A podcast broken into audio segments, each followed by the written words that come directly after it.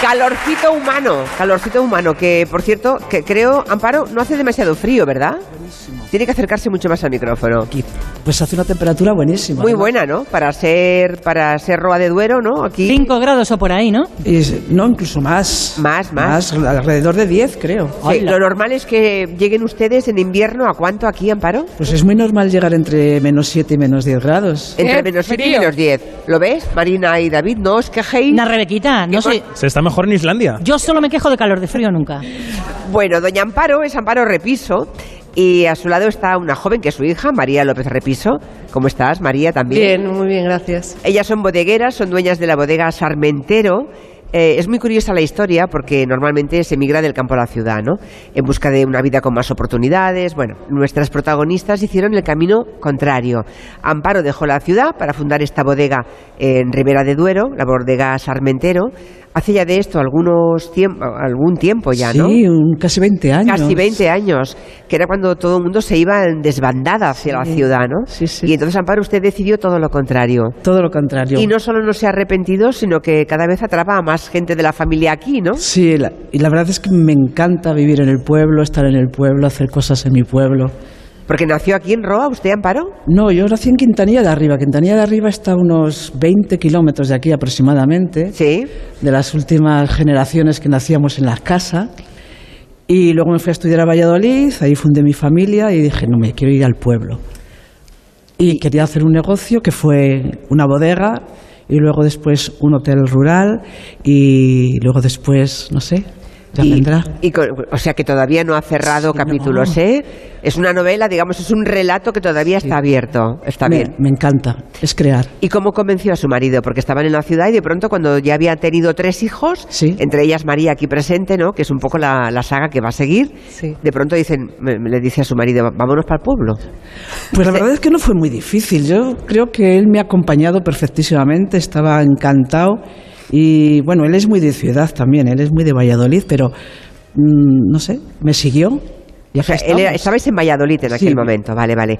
A mí lo que me ha parecido espectacular es que después ya casada con esos tres hijos, ha estudiado después Amparo Repiso viticultura y enología en la Universidad Europea Miguel de Miguel de Cervantes, ¿no? Cervantes, Sí. O sea que ya, ya mayorcita Sí. escoge un camino y dice voy a formarme lo máximo en ese camino, ¿no? Lo máximo, todavía me queda mucho, pero a mí me gusta, me gusta formarme, me gusta hacer cursos. He hecho cursos de viticultura en la Santa Espina, un sitio maravilloso, eh, de poda, de injertos. Es que me encanta.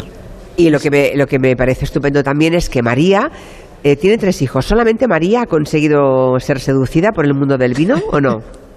¿O hay alguien más? ¿Hay alguien más, María, o eres tú sola? En la bodega yo, sí. ¿En la bodega? en el hotel está mi hermana Salomé. Ah, bueno, o sea que la familia estaba, pero en Sí. bodega solamente tú.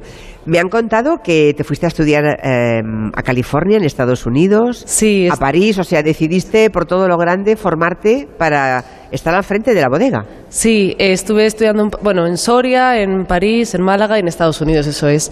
Eh, formándome, al final, pues, volver al pueblo a desarrollar el proyecto. Eh, no sé si, supongo que Amparo, cuando se fue a Estados Unidos, ¿cómo lo vio usted? Pues bueno, una oportunidad. A mí me parece que Bien. hay que salir bien. Lo que pasa es que siempre tienes miedo de que no vengan.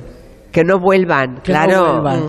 Pero hay que, yo pienso que hay que salir, que te abre la mente, abre fronteras, aparte conoces otras culturas que siempre se enriquecen a una persona. Pero tenía usted miedo que esta se me va a Los Ángeles, sí. cualquiera la trae de Los Ángeles a Roa de Duero, ¿no? Se me queda, se me queda por allí en aquellos, pero no. Pero no, ha vuelto, No, ha vuelto y además con la mente formada, abierta sí, y con ganas de competir, ¿no? De- de Supongo. mucho, es muy competidora. Y además eh, la bodega ha crecido muchísimo, ¿no? Creo que cuando la abristeis apenas teníais producción propia, ¿no? No teníais viñedos prácticamente. Nada, el, el viñedo le teníamos, que son 7 hectáreas, pero hacíamos solo 300 botellas, una barrica de vino. Y ahora hacemos unas pocas más eh, y hemos diversificado pues un montón, varios tipos de vino, eventos. O sea, hay diferentes tipos de vino, diferente tipo de Sí. uva. Creo que ya desde hace unos poquitos años ya no tenéis que comprar uva, ya la tenéis propia, Eso ¿no? es, en vuestros viñedos. Sí, ¿Y qué sí. es lo más espectacular que habéis aprendido en estos años? Quiero decir, a nivel, a nivel de la uva, ¿qué no sabíais, qué ignorabais, que habéis aprendido con el paso de los años? Yo creo que todos los años es distinto y todos los años aprendes. Eh, Lo que sí que es cierto que cada año es distinto y hay que trabajar, trabajar. Este año, ¿cómo ha sido la cosecha, por cierto, María? Muy corta, de cantidad, muy buena la calidad, pero muy pequeñita. El año pasado nos pilló una granizada muy, muy grande, el 30 de mayo, y perdimos mucha producción. Y este año eh, el viñedo no, no llegó a recuperarse del todo y entre la sequía y las altas temperaturas pues cosechamos poco. Bueno, pero poco. Claro, la- las altas temperaturas hace que Sí. la uva sea mucho más pequeñita, por tanto, en es. toneladas, seguramente, y más, y más fuerte, ¿no? Más alcohol, seguramente, ¿no? ¿O no? Ahí anda, porque la verdad es que lo controlamos muy bien porque hacemos fermentación natural, entonces tenemos que tener mucho cuidado con las fechas de vendimia para que no se vaya mucho el azúcar y por tanto el alcohol. Pero, pero claro, a- al ser más pequeña la uva y la, y la cepa no tener esos, ese nutriente, ese agua, pues ha dado mucha menor cantidad. Ujú. Em, así que habrá una cosecha más pequeñita que ya tenéis colocada o no, porque eh, eso se, se va vendiendo durante todo el año o lo que no se consigue vender en los primeros meses, luego hay más dificultades. Es que no ignoro cómo va este negocio. Contadme. Eh, nosotros no solemos tener problema de stock. Ahora mismo está todavía reposando en depósito y en, en nada, en un mes aproximadamente lo vamos a meter ya, ya a barrica y luego ya lo vamos envejeciendo y, y embotellando cuando a su debido tiempo, pues en- después de cinco meses, 12, 18, 26. Ajá. Es a muy largo plazo. Ah, muy bien. Se va cociendo poco a poco. ¿Tú ya tienes familia también propia, María, Sí, o no? Sí, tengo un peque. Un peque de ya. cuatro añitos, sí. ¿Y lo vas ya direccionando o no? ¿O es demasiado pequeño? Pues, mira, ayer, ayer, ayer abrimos una botella del 2006 eh, del crianza y le dije, mira, huele. Y me dice, huele a limón. Digo, bueno, igual más a cereza. Me dice, pues sí, a cereza. Digo, bueno, ¿Qué, qué edad tiene? Cuatro años. Cuatro años. Bueno, ah, había una tradición en el cava catalán, recuerdo que me contaron una vez un productor, había una tradición que era que los niños que nacían en esas familias, el día del bautizo, eh, cogían una gotita, la ponían en una cucharita y se la daban. Bautizaban a la nueva generación, digamos, ¿no? No estoy diciendo que tal cosa sea recomendable, ¿eh? Bueno, yo- pero es una tradición eh, muy de la gente de la tierra, ¿no? Que tampoco hay que exagerar con lo negativo que eso pueda tener, ni muchísimo menos. Lo negativo es que a los 15 o a los 14 se emborrachen con destilados, ¿no? Eso es. Eso sí que es tremendo, ¿no?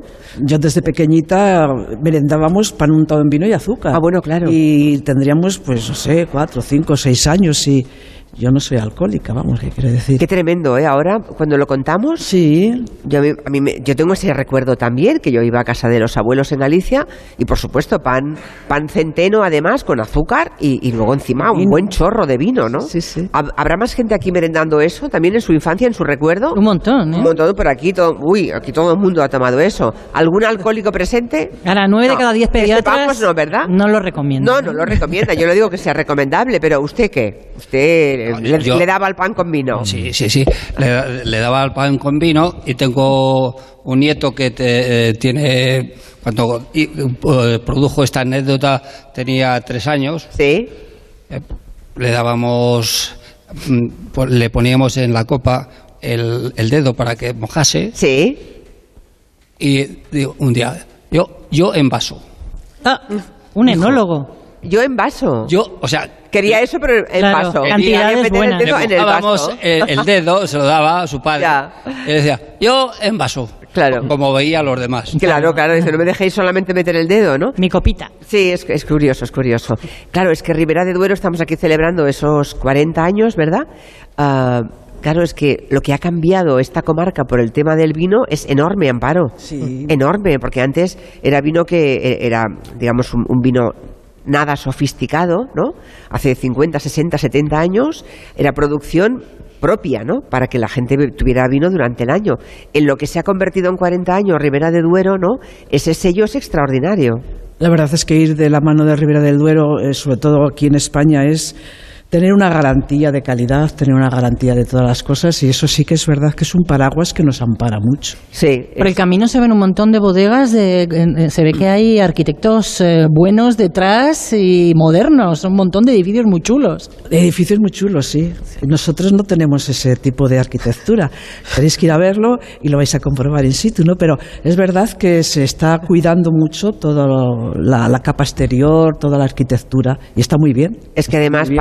Arraigar la población en una zona en la que también la despoblación es tremenda, ¿no? Aquí la, la despoblación, hablamos de Soria hace unos poquitos días, imagino que en Burgos debe ocurrir prácticamente lo mismo, ¿no?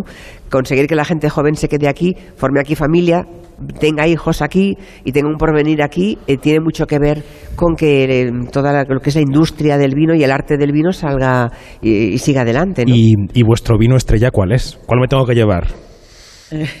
Venga, elegid uno, elegid un hijo de todos los que tenéis. Elegir un hijo entre, entre varios Difícil, ¿eh? es difícil. Sí. Es difícil, pero sí, quizás, Quizás el vendimia seleccionada. quizás el vendimia seleccionada, Es- VS Bien. para los amigos, eh, que es un crianza de 12-14 meses. Suena bien. Sí, muy y si tuvierais que celebrar alguna cosa muy extraordinaria en la familia, abriríais, antes ha- habéis dicho uno del 2006. Del 2000 no está mal, ¿eh? 2006. ¿Tenéis algún vino todavía con más solera, con más edad, guardado para una del ocasión? cinco. Y del 4. Del 5 y del 4 tenemos. 2004 y 2005. Sí. Vale, vale. Sí, y siempre nos vamos guardando botellas porque aparte de que obviamente es muy interesante abrirlas, ¿no?